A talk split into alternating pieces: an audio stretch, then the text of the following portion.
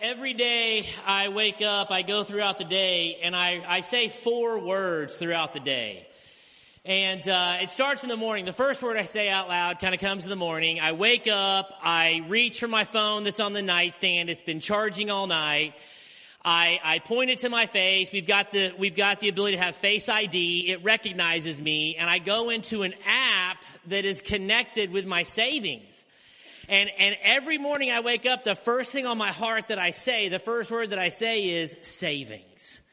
My savings. Is it still safe? You know, and I look at it and I, I click on it and I just look at it and I say, grow little guy, grow, grow little guy. And what's interesting is the older I get, the more commas I get in my bank account. And it's really just a sweet thing between me and my savings. And um, so I say savings, and then I go downstairs and I uh, I start the Keurig. I start the Keurig, and I uh, I kiss my my daughter. I kiss my son. I kiss my other son. I kiss my other son. I kiss my other daughter, and I kiss my other son. And I I grab all six of my kids around the Keurig, and it's time for my second word of the day: safety. Keep them safe, Lord. Then I get in my car and I commute to my unattached garage and I uh, say my third word of the day on my way to work resume. Make me famous. Make my boss appreciate me. Make my fellow coworkers proud of me. Make me impress people. Resume. I come home, I take off my shoes, I put on my Adidas fly, uh, sliders, I walk in the front door, and I say my fourth word of the day relax. Those four words savings, safety, resume, relax is what the vast majority of every Christ follower you know revolves their life around. The vast majority of people we know are living their life around those four words. Everything they do, everything they think about, every desire, every free time, every agenda, everything they do, their default is into saving, safety, resume, relax. Saving, safety, resume, relax. And God says, I want to invite you into my global, eternal, unfulfilled purpose. And as a Christ follower, I respond by saying, does it affect those those four words? And God says, yes, it's going to affect how you live, how you give, and how you raise your kids. And then I say, well, please have me excused because I love these four words. See, the world invites you into picking your purpose, but God invites us into living a purposeful global Christian life in the sphere of influence we're in, whether that's the marketplace or our home. God invites us to live a global Christian life in the marketplace or our sphere of influence. But the world wants you to pick your own purpose, to wrap it around yourself, to say it's about you. To have an impact in how you live and how you give and how you raise your kids, we have to let God pick our purpose. Listen to Matthew chapter 6. We see this. Seek first the kingdom of God and his righteousness. Seek first his purpose for your life. And all these things. What are the these things? It's everything your friends want but can't grasp. All these things they're chasing for. What are the these things? It's security, it's peace, it's value, it's affirmation, it's identity, it's confidence, it's meaning. God says, if you let me pick your purpose, all these things are going to be yours. But the world will pull you towards its own purpose. To make an impact in the marketplace globally or your sphere of influence, you have to understand three things. You have to know God's purpose, you have to know the harvest, and you have to know your role. That's how you do it. If you want to make a huge impact in your sphere of influence, you've got to know your purpose. You've got to know the harvest and you've got to know your role. Know your purpose, know the harvest, and know your role. Genesis 11 and 12 is a great contrast between the world's purpose for you and God's purpose he has for you. Listen to Genesis 11. The world wants you to pick your own purpose. And it says this. Genesis chapter 11. Humanity says, come, let us make ourselves great. Let us build a, ourselves a city with a tower that reaches to the heavens so that we may make a name for ourselves. Genesis 11 invites you into a small, self-absorbed, meaningless purpose that's about your safety, security, resume, and relaxation. And look at how Genesis 11, the world's purpose ends. The Lord comes and he judges. He scatters. He scatters them from there and they stop building the city. Genesis 11, the world wants to invite you into a small self-absorbed purpose. But if you flip the page, the next page in Genesis 12, you see God's purpose he has for you. And simply put, this is God's purpose he has for you. He wants to bless you, not for you. He wants to bless you that you could bless the world. That's God's purpose, simply put, and you see it from Genesis 12 all the way to Revelation. Listen to Genesis 12. Contrast this with the Genesis 11 making your name great on your own. God says, man, if you let me pick your purpose, I'm going to bless you to bless the world. Abram, leave, leave your country, your people, your father's household, and go to the land I will show you. I want to make you a great nation. I'm going to bless you. I'm going to make your name great, but it's not for you. It's so that all nations or all peoples on earth will be blessed through you. Abraham, let me pick your purpose and I'm going to bless you to bless the nations. Don't live for the Genesis 11 small, self-absorbed purpose. Let God pick your purpose to say, God, I want you to bless me to bless the nations. Why does God give you influence and affluence in your zip code? It's not to make your name great, Genesis 11. It's to reflect him among those who don't know him. That's why. So we got neighbors, uh, we got new neighbors recently. I was having coffee in my office and I have a great view of my neighbors and uh, I saw a U-Haul truck pull up.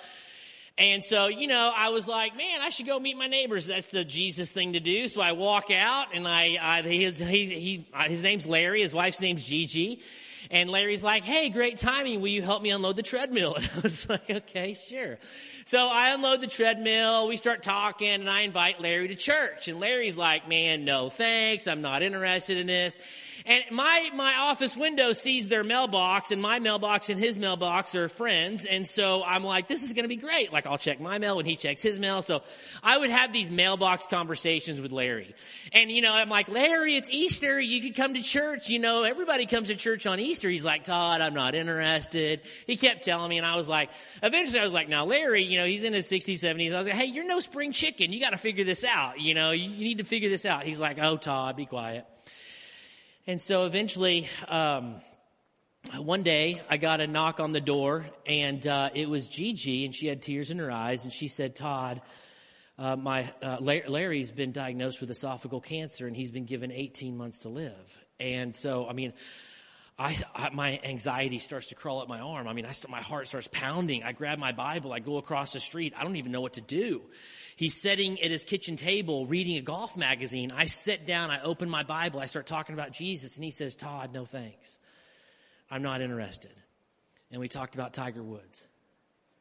And then I walked across the street. And I noticed Larry's trips to the mailboxes got fewer and fewer. And I began to see Larry less and less until one day Gigi knocked on my door.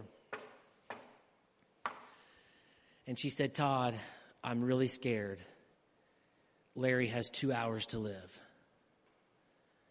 I mean, I'm not a pastor. I don't know what to do. I grabbed my Bible. I ran across the street. I didn't even know what I was going to experience. I go in the front door. I go down the hallway. I take a left into the master bedroom. Larry's laying there. I'm like, I think he's 92 pounds. He's wearing a diaper. He's spitting in a cup. And I get down on my knee and I open the Bible and I start sharing the gospel with Larry. And I notice as I'm sharing with him, I'm looking at Larry, but he keeps doing this. And it's confusing because I can't see what he sees behind me. I can't see what he's looking at. And all I see him doing is this. And so I turn. I'm like, what is distracting him? I turn and I notice that Larry is watching TV.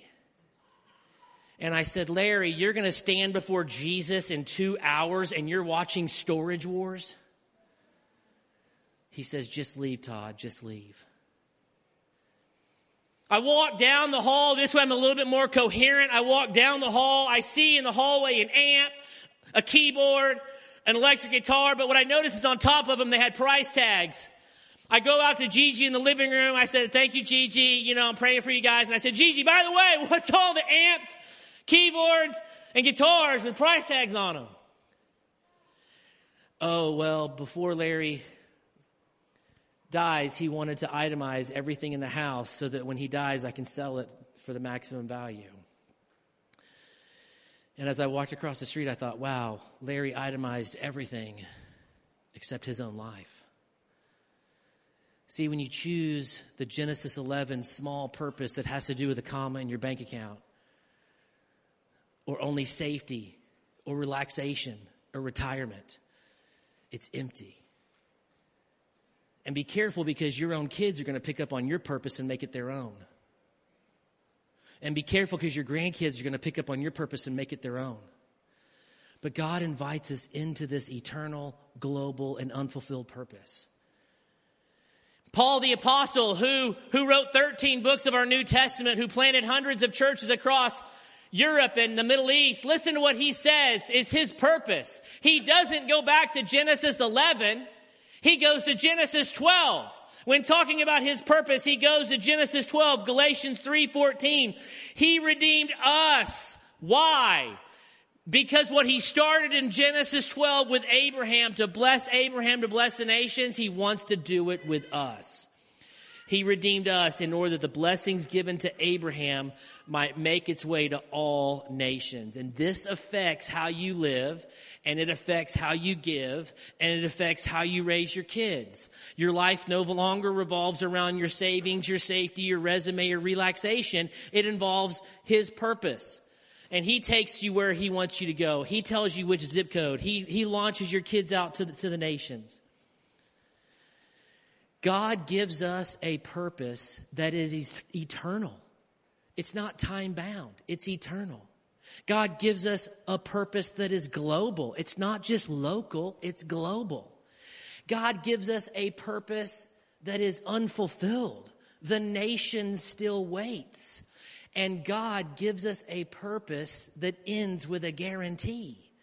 A guarantee of Revelation 5 9 that what began with Abraham will come to all nations. Revelation 5 9, and you, Jesus, were slain, and with your blood you purchased men for God from every tribe and language and people and nation. But what do we do as Christ followers? We minimize God's purpose, we make it our own purpose. We, we, we say, world, I want to pick your purpose, and we live for commas in our bank account. If you want to have a global impact in the marketplace or in your sphere of influence, the first thing you have to know is you have to know God's purpose for you, that it begins in Genesis 12. The next thing you have to know is you have to know the harvest. You have to know the harvest. What does the world look like? John 3:16 for God so loves the world. What does that mean? I need to have an open Bible and an open map. I need to understand what the world looks like. But what happens is we're so uninformed of what the world looks like, we don't even know there is a harvest. If, if this Sunday morning we passed out a map of the world, how would you score?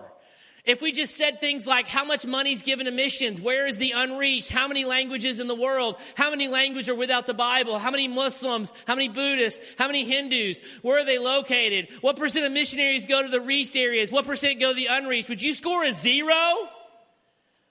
Or would you be like, man, I understand God's world because I'm, I want to be a worker? to understand God's purpose, you have to know His purpose, but also you have to know the harvest. So, what does the world look like? Let's not only open a Bible, let's open a map. What does the map look like? As a Christ follower, God loves the world. I need to have a map in my lap.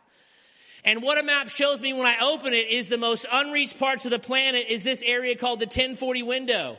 It's 10 degrees up from the equator and it's 40 degrees up and it stretches across North Africa, the Middle East, and Asia. In this box is 3 billion unreached. 3 billion. I mean, think about that. 86%. 86% of every person in this box will be born, will live, and will die and never shake hands with a Christ follower. 86% of the unreached world lives inside what's called the 1040 window 10 degrees up from the equator 40 degrees up and it just and i had no idea the difference between the reached and the unreached i thought the world was made up of the saved and the and the unsaved I had no idea there was a difference between the reached and the unreached. Let me just explain the difference between the reached and the unreached to you. A reached person is a 25 year old. She lives in Bentonville, Arkansas. She's a third grade teacher. She loves her Lulus, her lattes, but she's really excited about her summers. She's single. She's trying to find Mr. Right in a Mr. Wrong market. And oh man, she doesn't know Christ. She's not a Christ follower.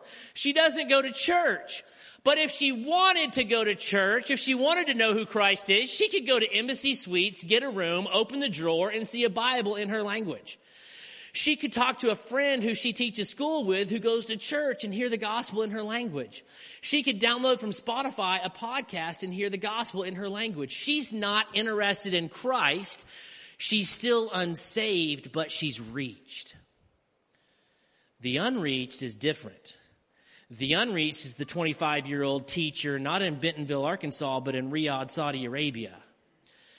And if she wants to know who Christ is, she has no access. She will never hold an Arabic Bible. She will never have a friend she teaches with say, come to this Arabic speaking church and hear the gospel. She has zero access to a podcast in her language that's speaking the gospel. That's the difference between the reached and the unreached. They're both lost, but one has access and one doesn't. Now, everything I just tried to summarize over the last few minutes, Jesus shares in nine words. Jesus shares what I just tried to share in nine words. And the nine words are found in Luke 10 2. Luke 10 2. He says this, the harvest is plentiful, but the workers are few. The harvest is plentiful, but the workers are few. And I come to Luke 10 2, and I want to spend some time in Luke 10 2, and I'm going to ask four questions in Luke 10 2.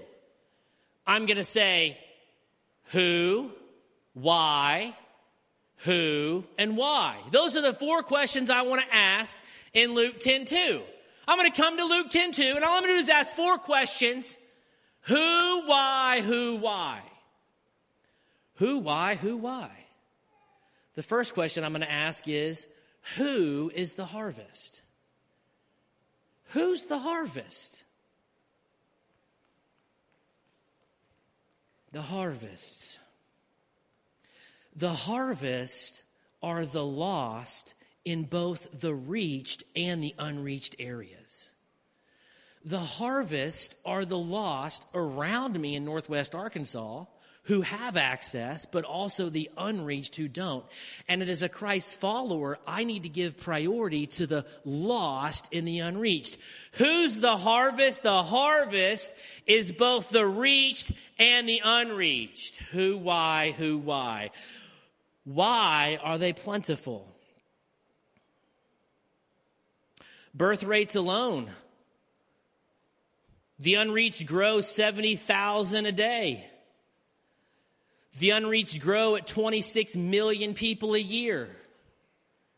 Why are they plentiful? Because more Muslims, Buddhists, and Hindus are having babies and then Christians are discipling people.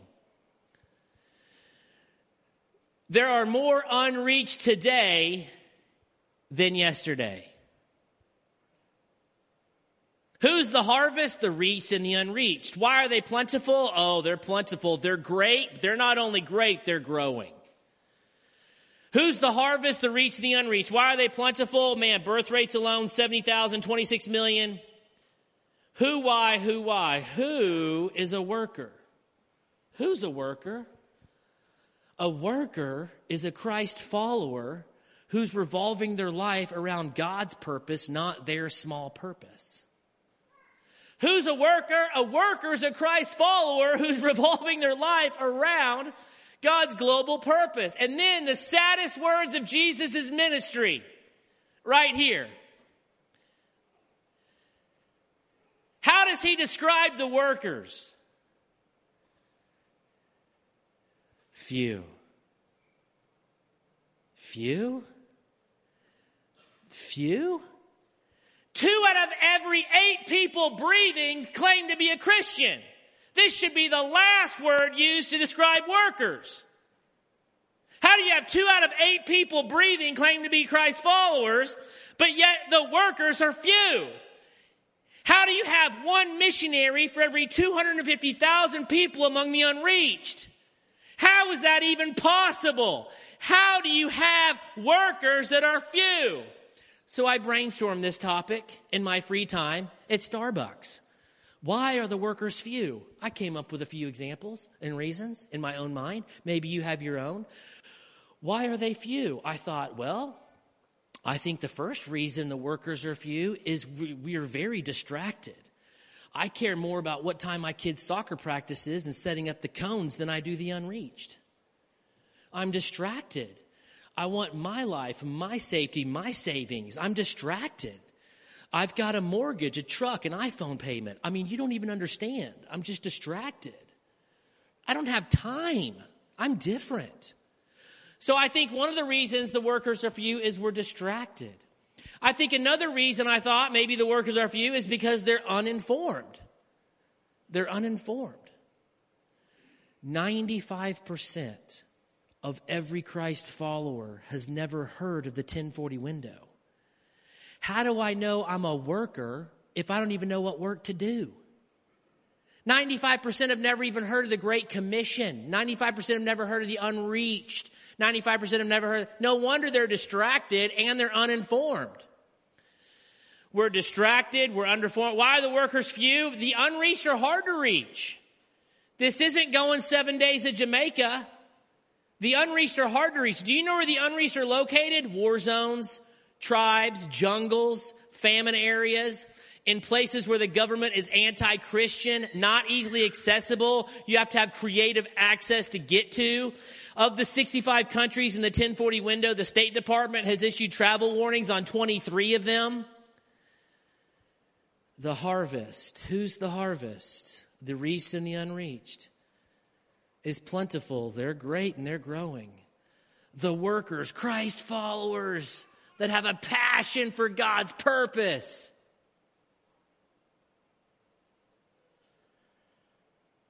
few. Hard to find. You might not even know one. I was teaching at a college in New York. I had the opportunity to, to teach a, a three hour class in New York. It's a one week intensive and and I was there recently, and I just shared. the The class was about 200 people, and it was in the kind of the lecture style audience where the the seats go to the top. And um, I just threw out the question, why are the workers few? And and and you know, I just asked the students, why are the workers few? And hands started popping up, popping up all over the place. Oh, I don't want to die single. Oh, I don't want to raise support. Oh, I don't know if I'm called or not. Oh, I'm just distracted. Oh, I didn't even know.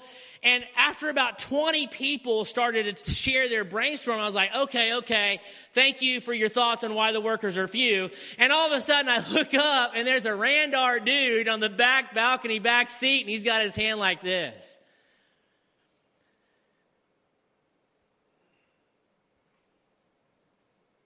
Sir? You got your hand up? Yeah. What do you want to say? Well, I think I have another reason on why the workers are few.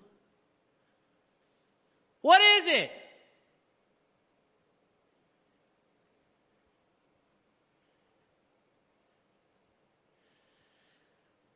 My parents never presented being a missionary to the unreached as a career opportunity. My parents pushed me to law, engineering, counseling, nursing, medicine, but not one time growing up did my dad, who's a Christ follower, pull me aside and say, son, I don't know if you know this or not, there's an unreached world and you would be perfect at going and reaching them. Not one time did my parents ever share about being a missionary to the unreached. And I was like, wow, we're not only not working ourselves, we're talking our kids and grandkids out of being a worker as well. It's almost like the harvest is plentiful and the workers are fewer and fewer and fewer. I'm not only not a worker, I'm trying to dissuade every kid of mine from crossing an ocean. Now imagine that. To have an impact in the marketplace as a global Christian, we need to know God's purpose. Not only do we need to know God's purpose, the Genesis 12, we need to know the harvest. Pull out a map of the world. Pull out a map of the world. In the four year here, we have incredible agencies that are partnering with this church that can help you pull out a map. Where are there, there, women being trafficked? Where are there kids who need adoption? Where, where in the world do I need to go? Where's the needy places? Don't just go to your car at, at, at, the end of the service. Stop. Meet with these people. Help them. Say, open a map. Show me what, what's going on. Not only do you need to know your purpose, not only do you need to know the harvest, you also need to know your role. What is your role as a worker? Now, there's two types of, of roles as a worker. There's two types of roles. You're either a sender or a goer. Those are the two types of roles. You're either a sender or a goer. Now, because many of you are here and, and, and live in this zip code, I'm going to assume that many of you are senders. Okay, if I was if I was giving this talk in the Middle East, I'd be talking about many of you are goers, you know. Many of you are senders. Now we know the definition of the goer, something who leaves his culture and community and goes, flies over salt water to learn a language to plant the church. That's a goer. But what's the definition of a sender? Here's the best definition of a sender. I've worked and reworked this. You can't just Google definition of a sender. Here's my best definition as a sender. It says this. A sender is someone who's aware of what God is doing in the world. They've opened the Bible, but they've opened a map. They're aware of what God's doing in the world. They're not only aware of it, Luke 10 2, the harvest is plentiful, the workers are few. Ask the Lord of the harvest. They're praying for. They're saying, Lord, send out workers. But not only are they praying for, they're initiating with their coworkers, their kids, their community groups. They're always inviting. Hey, have you considered going on a short-term trip to the unreached and praying about a lifetime? Hey, have you considered going on a short-term trip and praying about a lifetime? Hey, we have this opportunity at Grace Point. We're going to take a team of 10 to, to Morocco. Would you consider going? Hey, great at this. I think they're not only aware, they're not only praying, they're inviting. Behind every missionary is a sender who invited them. Missionaries don't just appear out of nowhere with a heart for the world. They've been invited by a sender. A sender is someone who's aware of what God's doing in the world. They're praying for, they're inviting, but also once the sender, once the goer gets there, now you got more work to do as a sender. How's your support team? How can I be praying for you? How's your mental health? How's your kids' schooling? What do you miss? Do you need some peanut butter? I mean, you're sending, you're saying, How can I serve you? That's a sender. We need to move beyond tithing and start sending. We must move beyond tithing and start sending. You're not just an ATM for missionaries. You're way more than that. You are aware. You're studying. You're reading. You're learning. You're praying. I'm praying. Lord of the harvest. You're inviting. Who around me can I initiate? Can I invite? Then you're helping. That's a sender. Paul the apostle wants to show the value of a sender. And so he does it to the church at Rome. Listen to what he does at Rome. What he does at Rome is he's, it's almost as like he's telling a story. He's like, he's like, let's pretend I'm in Spain and I'm sharing the gospel with someone from the unreached areas. Okay. Paul's like, Spain's where he wanted to go. He's like, let's pretend I'm in Spain. And then he's like backtracking. He's like, once this person in the unreached comes to Christ, what's the first domino that tipped it? What's the first domino that tipped that got, got us there? And he backtracked. And in Romans 10, he's going to ask four rhetorical questions. And the answer to all four rhetorical questions is simple. The answer to all four is the same one. You can't. That's the answer to all four. You can't. You can't.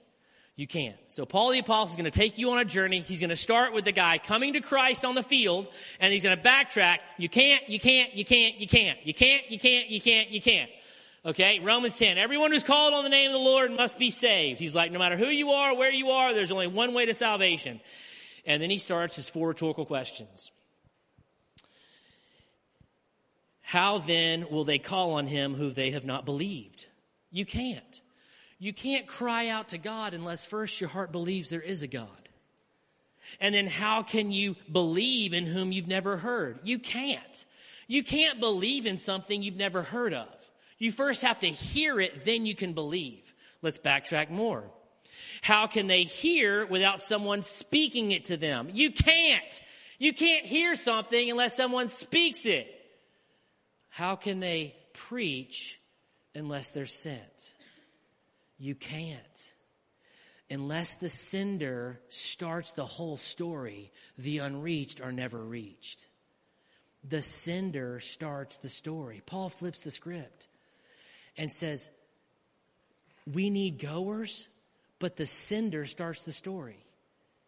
The sender starts the story. So the question is this afternoon is what story do you want to start as you leave here?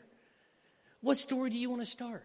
The sender starts the story. You're the sender. You decide what story you want to start. Who do you want to invest in, pray for, invite, recruit, and care for? What a fantastic story. When the unreached are reached, we come back to you and say, thank you for starting that story.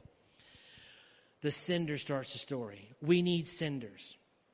More money will never make a selfish person generous. More money will never make a selfish person generous are you sending now? Generosity does not start with a certain comma in your bank account. It doesn't. It starts now. Are you sending? Are you a good sender? Are, are you just tithing and that's all you want to do? We need to be good senders. We need to be good senders. But not only that, we need goers. Short term missions will never reach the unreached. We've got to have people leave this zip code, move to the unreached, and live there for a decade or two planting churches. We need goers. Look at this map. Every blue dot you see on this map represents a community of 50,000 Christians. Every blue dot you see represents a community of 50,000 Christians. Every green dot you see represents a community of 50,000 Muslims. Every green dot you see represents a community of 50,000 Muslims. Every orange dot you see represents a community of 50,000 Buddhists. Every orange dot you see represents a community of 50,000 Buddhists. And every yellow dot you see represents a community of 50,000 Hindus. Every yellow dot you see represents a community of 50,000 Hindus. We need senders to start the story, and we need goers.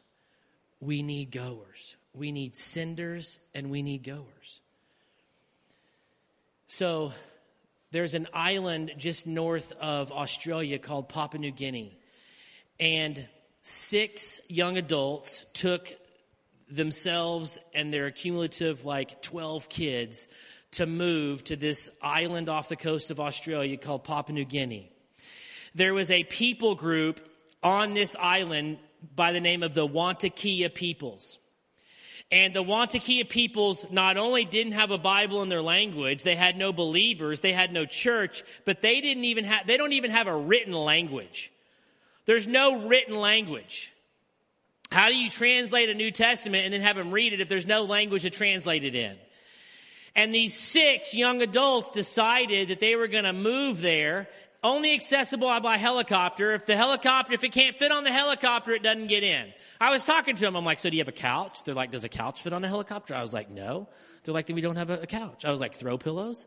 They're like, does throw pillows fit on a helicopter? I was like, yes. And he's like, then we have throw pillows.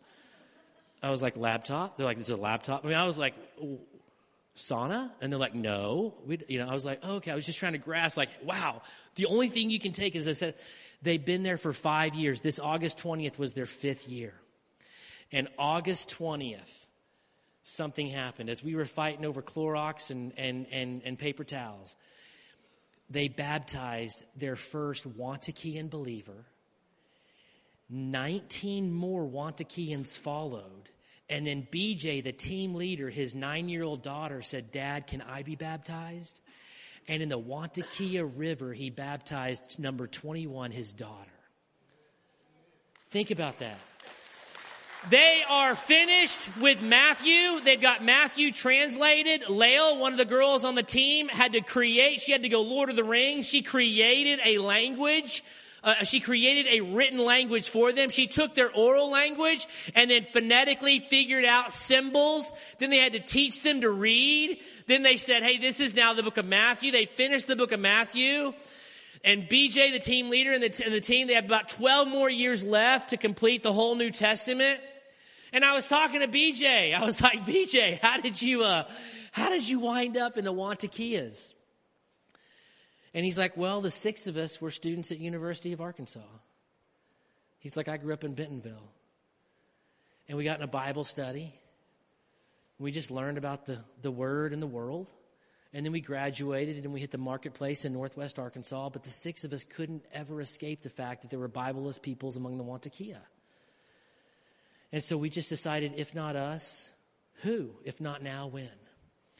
And I said, BJ, I'm speaking a mile from where you get where you grew up. I'm speaking at Grace Point Church. I said, What would you tell the people this morning? He said, Oh, Todd, just tell them this. Find out what's important to God and make it important to you. Find out what's important to God. The unreached are important to God. You being a worker in the harvest, understanding your purpose, the harvest, and your role is important to God. Make that important to you. This afternoon, I invite you back. We're going to cater Olive Garden, and then from one to three, we're going to have two more optional sessions where you can understand your role in God's global plan. I hope that you stay and you join us. It doesn't matter if you register or not, just stay and join us. In 1792, there was a Baptist minister in London, England by the name of William Carey. And William Carey stood in front of his congregation and he said this. He said, in India, I have heard that there are 23 languages that are the national language and not one language has the Bible in its language. It is a six month and 10 day boat ride from London to Calcutta. He says, but I will go and rescue them. Here's his words to his congregation. I wrote them out. He says this. William Carey looked out at his congregation in London in 1792 and he said, when I look at the world and all of its lostness, it's like we're lowering someone down a well, an abandoned mine to go exploring, to go find these lost people. And he says, I will go down to the pit if you hold the rope. Andrew Fuller stood up and said, I will hold the rope until the day I die. For the next 20 years of his life, Andrew Fuller raised money and used his affluence and influence to support Carey and raise up other workers to be with Carey. The first mission agency started in Andrew Fuller's living room in London, England in 1792. Andrew Fuller said, Lord, use my influence and affluence to hold the rope.